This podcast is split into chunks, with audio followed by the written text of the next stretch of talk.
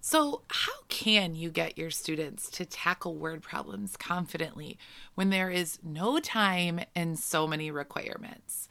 I am going to show you how to make this shift from feeling frustrated and overworked and undersupported to waking up every day excited to teach math, to using your expertise to plan lessons that directly focus on your students' need. So, if you're a first through fifth grade teacher who is tired of students giving up on word problems before they even try, and you're not willing to give up, but you constantly feel like you're taking two steps forward and three steps back, I have the training for you. Because you ultimately want effective lessons that don't demand more of you, and you want your students to problem solve independently. So join me for a free training on the three most common mistakes to avoid when teaching word problems. It's on March 11th at 1 p.m. Central Time. You can register at monamath.com slash training. And if you can't make it because it's a Saturday at 1 p.m., don't worry, as long as you're registered, I'll send you the recording. So I can't wait to see you there so that we can start increasing your students' achievement and understanding and helping you feel more successful at teaching math. This is Honest Math Chat, and I'm Mona Eel of Mona Math. I'm a former math avoider turned math teacher cheerleader, and I'm going to get real honest with you about math classroom culture, engagement, math discussions in all the student centered instructional practices to help you empower your students to love and understand math deeply. So every Monday on Honest Math Chat, we're going to work together to make our classrooms places where students see themselves as mathematicians. But let's not wait. If you're ready to engage every learner and get them pumped about math, you've got to use math discussions. I welcome you to download the guide to engaging math discussions right now. Go to monamath.com slash discussions. You'll get all my best tips on how to guide on the side while getting every child meaningfully engaged in discussing their math thinking. Okay, today on the show, we are so lucky to talk to a kindergarten teacher. We have Zeba. She's the founder of Kindergarten Cafe. So, we are going to talk all about kindergarten today. So, hey, Zeba, welcome to the show. Hi, Mona. Thanks for having me. It's so exciting to have some younger representation here. This is all about elementary, but we don't often get to talk to somebody who is like, the, you know, their specialty is kindergarten. So super excited about that. Early childhood represent. Yes. it's so important as a person who has a four year old and a two year old. I'm just constantly thinking about early childhood and all those things. So excited to learn from you today. So tell us about you. So, my name is Zeba, and I teach kindergarten in Massachusetts. Um, I've been a teacher for ooh, nine years now. the years kind of melded together with COVID. Um, I have taught all the grades K through three, um, and kindergarten by far is my favorite. Early childhood has my heart. Um, and I created Kindergarten Cafe in 2018 to start helping other teachers and um, helping other kindergarten teachers with everything they need from arrival to dismissal. I love that little phrase that you use like arrival to dismissal, whatever you need in those times, I got you. Love that. So, specifically on today's show, let's just talk about math and what we need for math. So, what does math look like in your kindergarten classroom? So, I am a firm believer that children should be playing, and I'm all things play. Um, and so in math, this looks like a lot of hands on games and activities and just exploring with materials and numbers and um, math ideas. Um, I do math stations with my class, and um, I firmly also believe in giving children choice in their math routine and their stations. So I know that a lot of teachers tell students when to go to which station and how long to be there and they rotate the class through. I don't do that. I let the children free flow and sometimes they stay at a station the whole time and they're really really engaged in that one station. And I love that. That is the best. Um, so I can always talk more about station routines and things like that, but that's what works for me in my class. And I really see it benefiting the children as math learners. You know, we gather on the rug for a little bit, have some discussions as a whole class, but really the meat of the math is that hands on games and activities that they're exploring with. And that choice just builds engagement. I know, like, I have a four year old at home, but I've also taught first through sixth grade. And you're right. Like, kids can sit with one thing for a long time and really figure it out if they're given that time. Often with centers, I feel like kids are like interrupted mid thought of like, mm-hmm. okay, put it away. And they're like, a lot of behaviors pop up because of that, I feel like. Mm-hmm. So that's awesome. I also love this idea of like, it's all about play in early childhood. It should be, yes.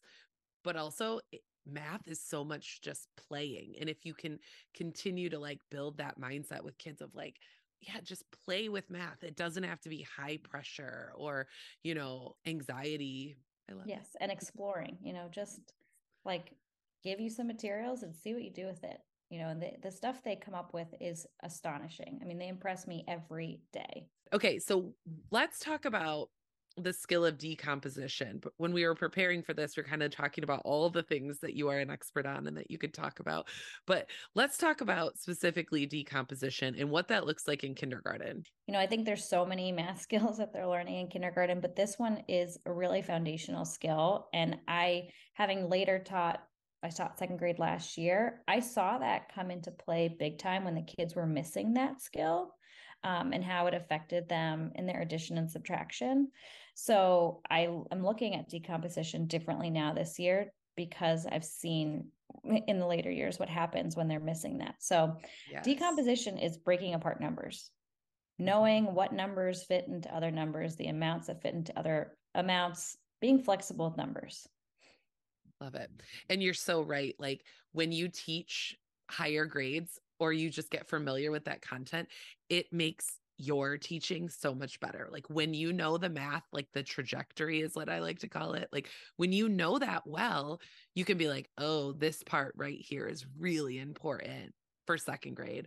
I'll tell you, it's really important for years and years. Like, so I love it. Um, tell us about how like decomposition looks in kindergarten, like what you guys do to support your students in developing that.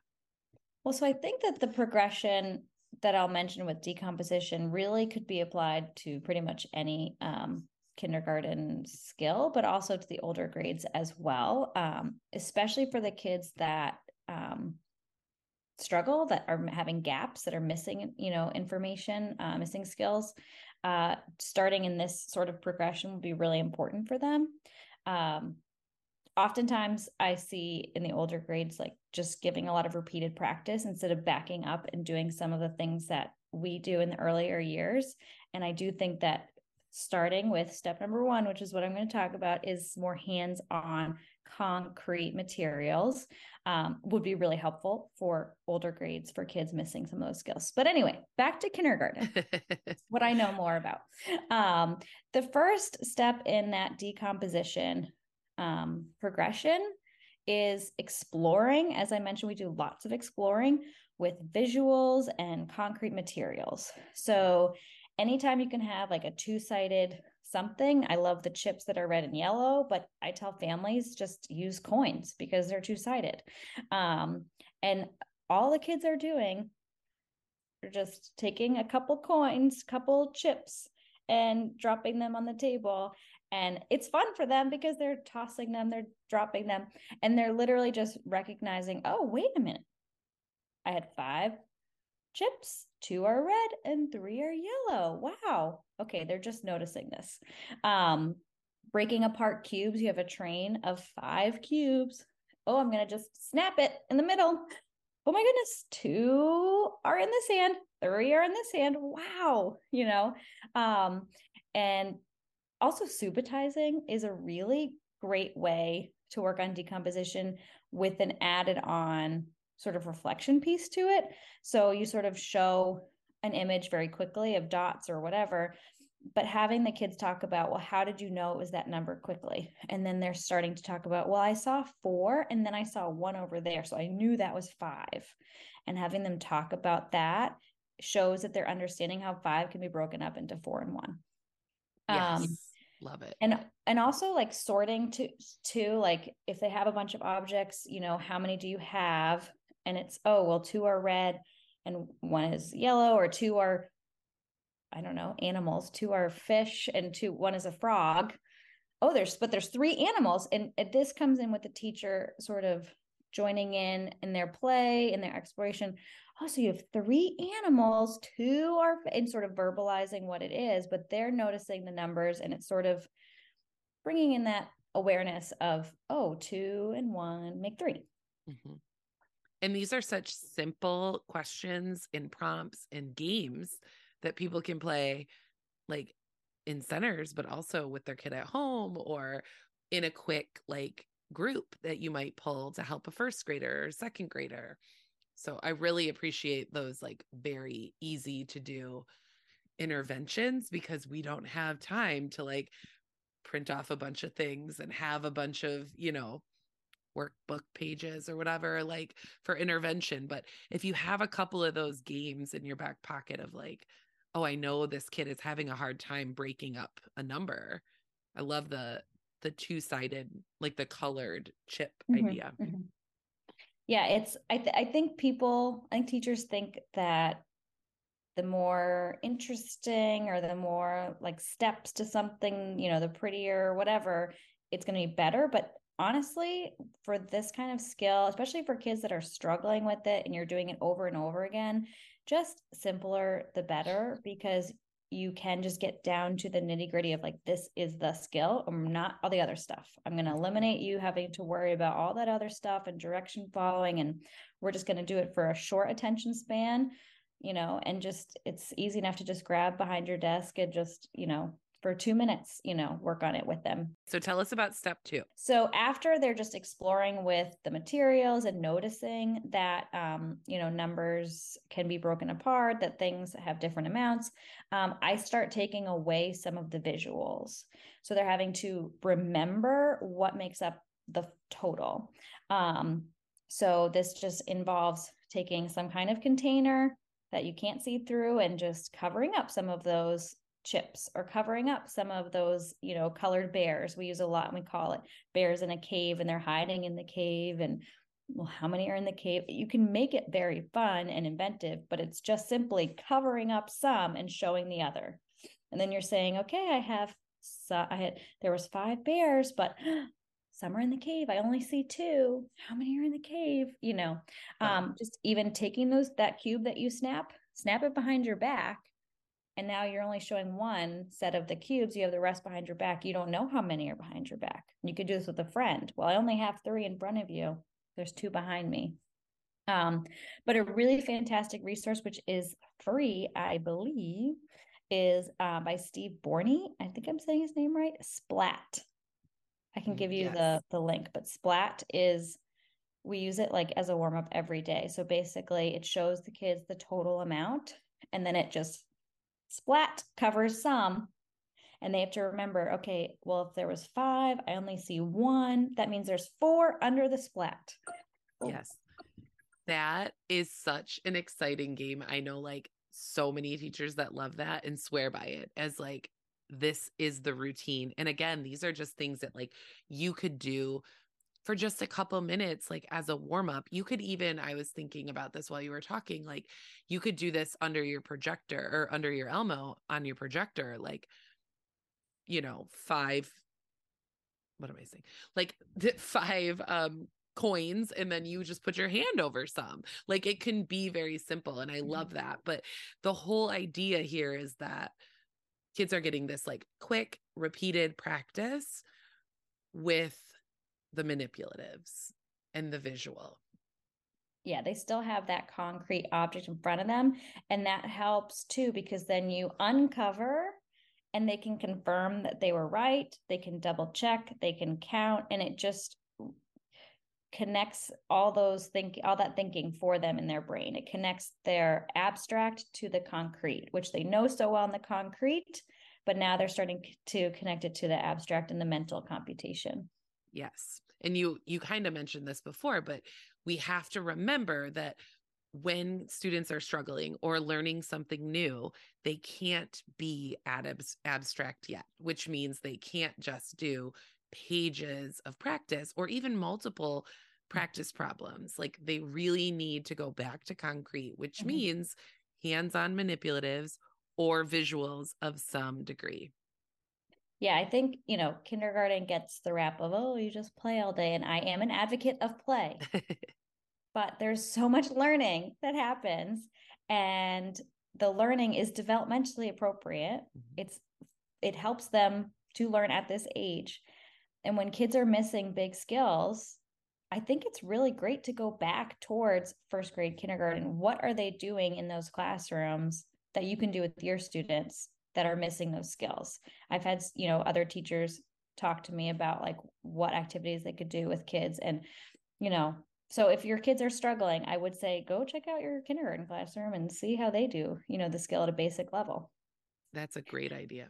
Um, mm-hmm. but anyway, the third step would be to start adding um, some actual like numerals and equations to the mix. So again, you're connecting the um, the concrete the abstract. So you can do all the same games. You're just starting to add. They just would write four plus one equals five. They would write the equation that matches with the materials that they're using. And I use like the same games throughout. I don't change it up. I might change the amounts that they're breaking apart or the materials, but I like the games that they do to stay the same so that they don't have to like learn a new direction, learn a new routine. They know it's expected of them. It's just getting more challenging and more appropriate to what they need. Um, and lastly, you take away those concrete things when they're ready for it and just do abstract, um, you know, work, you know, equations, whatever. But this is where that's if they're struggling in second grade with breaking apart numbers to add to it this, that's because you're jumping right to that last step of being abstract. This is such a good example of how conceptual understanding is built through hands on experiences that leads to procedural fluency, which is what the ultimate goal is because we don't want people in fifth grade not knowing how to break up a five. We want to get to procedural fluency. But when we jump to that first, then we miss out on them understanding the concept deeply so that they can actually be fluent in it, that procedure. Okay, let's review those four steps real quick. Will you go through them real quick again? Sure. So, first is just exploring with visuals and concrete materials, letting them explore and notice that different amounts can be broken apart. The second step is to start taking away, as in covering up, some of those parts. So, they have to think abstractly about what was under the hand, under the cup, whatever. The third step is starting to add numerals to what you're already doing, adding equations, making it even more um, connected to the abstract. And lastly, is taking away all hands on concrete material um, and just doing more abstract. Thank you. Beautiful. Beautiful. Okay, friend, share where people can find you on social media or on the internet so that they can pick your brain more about kindergarten goodness and follow up with you if they have any questions on what we talked about today. Yeah, please follow up. I love chatting, love talking about all things kindergarten. Um, you can find me on all the socials at Kindergarten Cafe. I do have a blog and there is lots of math goodness. So if you want more kindergarten math, um, www.kindergartencafe.org. And I do actually have a free guide all about teaching small groups so that your students actually learn. Um, I'm all about working smarter, not harder. Um, and again, it goes back to what we talked about here of doesn't have to be fancy and extensive. It can go simple um, so that our students are really getting the most of those small groups. So that free guide is kindergartencafe.org slash math. Love, love. I'm going to grab it. I hope everybody else will. I love learning about the trajectory too. Like, so if I can understand kindergarten, then I can, you know, better understand my third graders or even like beyond that. So this has been such a great combo. I'm so mm-hmm. excited for everybody to learn a little bit more about kindergarten and decomposition and just really think about how student choice, just some simple tasks for exploration can really help your students like develop that love and joy in math while also learning some really important skills. Thank you so much, Zeba. This was so great. Please, everybody, go connect with Zeba on all the socials, and we'll talk to you soon, friend. Bye. So join me for a free training on the three most common mistakes to avoid when teaching word problems. It's on March 11th at 1 p.m. Central Time. You can register at monamath.com slash training. And if you can't make it because it's a Saturday at 1 p.m., don't worry, as long as you're registered, I'll send you the recording. So I can't wait to see you there so that we can start increasing your students' achievement and understanding and helping you feel more successful at teaching math.